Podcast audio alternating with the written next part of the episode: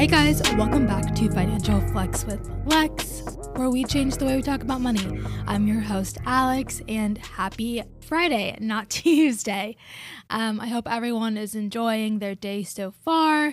If you got paid, I hope that you're enjoying your paycheck. Um, I hope everyone has like a really good weekend.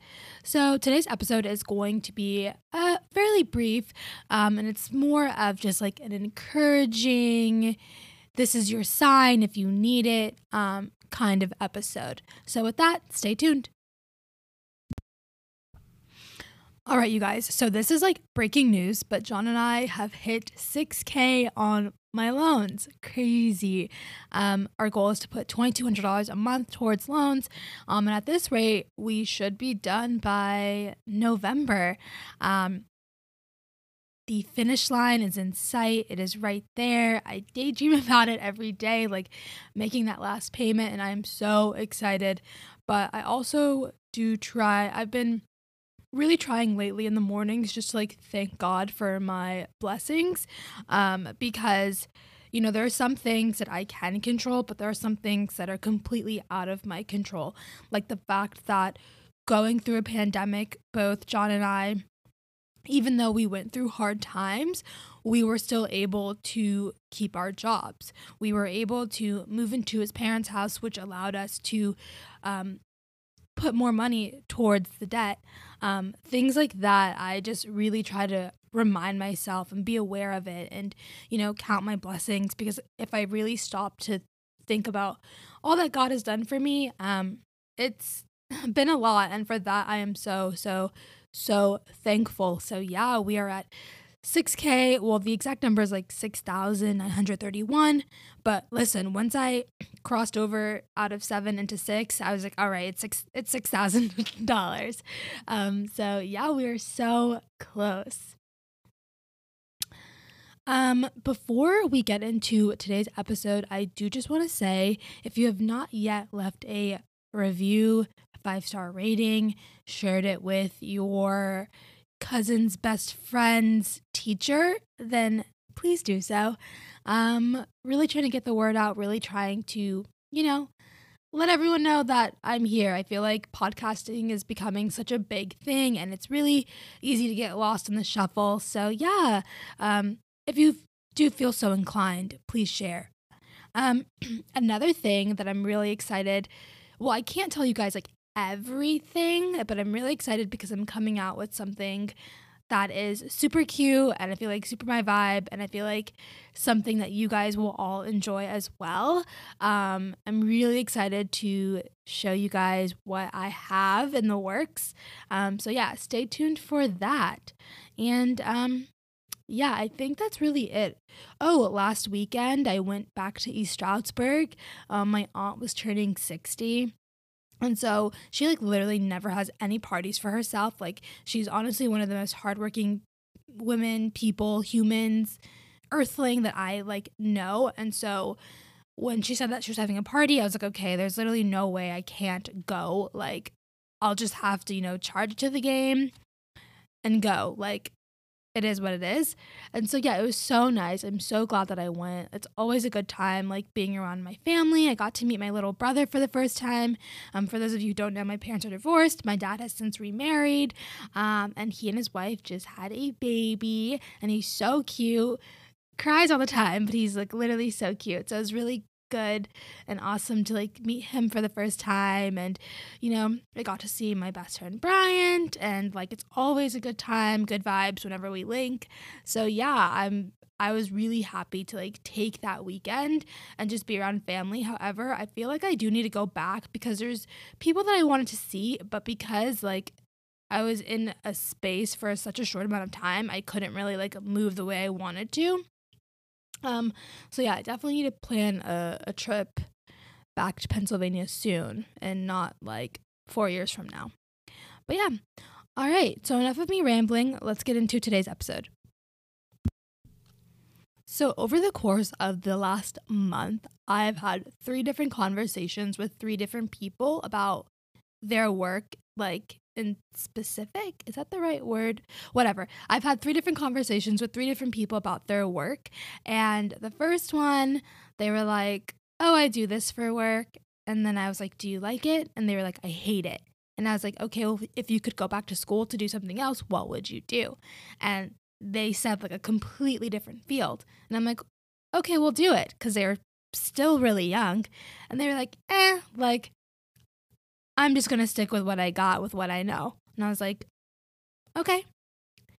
The second conversation I had with someone, um, I was like, how's work? And they were like, I hate my job. And I'm like, oh, why don't you consider this industry instead? And they were like, eh. And I was like, okay. And then I had a third conversation with someone and they were like, I really think it's time for me to get out of this field and maybe do something adjacent, but not specifically what I'm doing right now. Um, because I'm being overworked and underpaid, and it's just time. I'm ready for something new. And I'm like, oh, why don't you consider X, Y, and Z? And they're like, you know what? I think I might. I think I'll do that. You're right. Um, and so I say this to say what I noticed with the first two people, it's kind of like they're like, eh, they weren't willing to change their situation. But the third person kind of took what I said into account and they considered it. And they're like, you know what? I'll explore those options. Why not? And um, just having those conversations with those people really made me think and realize like, wow, when it comes to jobs, I feel like we just feel like we have to stay at one job and just sit there and work even though we hate it and we're miserable and we're coming home stressed out crying every day working till 10:30 at night working on the weekends when we don't want to be like going into the office because it's mandatory even though we're in a global pandemic and we work just fine and we can work just fine you know right at home at your home office. And I just wonder why that is. I think that over the last year, I have just had such a, such a shift in mindset when it comes to work. Um, when I first entered the workforce, like I got my first real job in 2017. Um, when I first entered the workforce, I literally was such a I'll do whatever it is that you want me to do. Like, oh well if it's after hours like i'll work after hours like hard work hard work. I need to show these people that i'm a hard worker. And also to because of my anxiety i feel like i tried to over please people because I, because i always had this anxious fear anxious thought that i was going to get fired. And with my very first job it was um it was interesting because even though I, I, I was one of two black people there and I was also the youngest. I was like what, like 22, 23 at the time. And I was, you know, with people that were in their 60s and, you know, late 20s and yeah, so I was just pretty much like the youngest person in the room um at all times. And whenever I would suggest something, it would, you know, go in one ear and out the other. But then when someone more senior would say the same exact thing, they'd be like, oh my gosh, that's brilliant. And so I was just in an environment that I felt like I wasn't being like poured into and I was just it just wasn't the best fit for me. And eventually they phased out my role. And I was also at that point too where I was like, yeah, I think I want to start looking for something else because this isn't what I I'm not enjoying this. Like I don't like this. Like I'm anxious all the time. And so um yeah, when they pretty much I hate to use the word fired because it wasn't they weren't like, "Oh, you suck, you're fired." It was more so like, "Hey, like we're realizing this role isn't really needed and you know, you you are great, you've been great, but um I think it's best if like we we part ways. And so kind of having that experience and realizing like, oh wow, like no matter how hard I work or what ideas I suggest, like I'm disposable that's always been in the back of my mind. So after this year, I kind of just realized like at the end of the day, like if the company needs to meet their monetary goals, if they have to fire you to get to that goal, they will. Um, and that's just like the reality of things, you know, it's just it's just business. I've adopted the idea of work as a mutually beneficial relationship. They need work, you need money, it's an exchange, it helps everyone. Hopefully, you're with a company that pours into you, you know, encourages you to rise through the ranks or just gives you the necessary skill sets and support needed for you to like thrive, you know, in your career. Um, but it's not indentured servitude. You're not there until you know you pay off a certain amount of debt i mean there are some things like oh okay like if you are um like if your company has stocks and you have to wait like four years until your stocks are fully vested um, things like that. I'm not talking about that. I'm just talking about like just a normal nine to five who uh, like you don't have any stock in the company or anything like that and you're pretty much f- free to leave at your will. Um yeah, I feel like why not if you realize that a job isn't what you thought it was going to be. Um, another thing that I just want to touch on, I think that is adjacent to this is just like scarcity and abundance mindset. I feel like when it comes to work, we adopt this scarcity mindset. Like, this is as good as it's going to get. I'm never going to find anything with this kind of pay, these kind of benefits, like this kind of commute we start to believe these thoughts and those thoughts th- those thoughts start to become our our reality.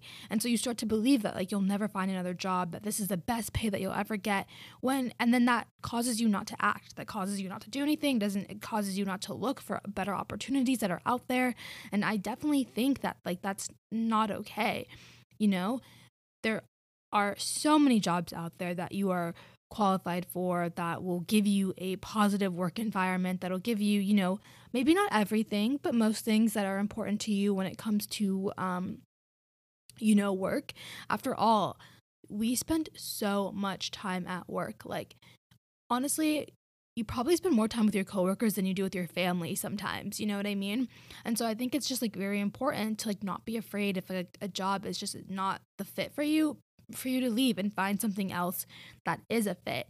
Um, I'm, and I'm not endorsing like job hopping year after year after year. Like, I think that it is important to stay somewhere and be somewhere long term, especially if you feel like this is a good fit and you can grow in the company and, you know, really make some stuff happen there for yourself. Um, for sure. But I think while you're still trying to figure it out and, you know, see what you like, don't like, you know, explore. After all, it's like you really don't know the full scope of the full scope of a company until you start working there. And I've, you know, had that mm, been the been the case for me. Like I I do the interview and I'm thinking, okay, this seems great. And then I get there and I'm like, okay, well, this is literally nothing like we discussed in the interview. And now I'm just, you know, stuck here. So I just want to encourage everyone and empower everyone to just do it. Like, if you're not feeling happy, if you're wanting a career switch, just do it. Life is too short to be at a job that you hate in an industry that you don't really care about.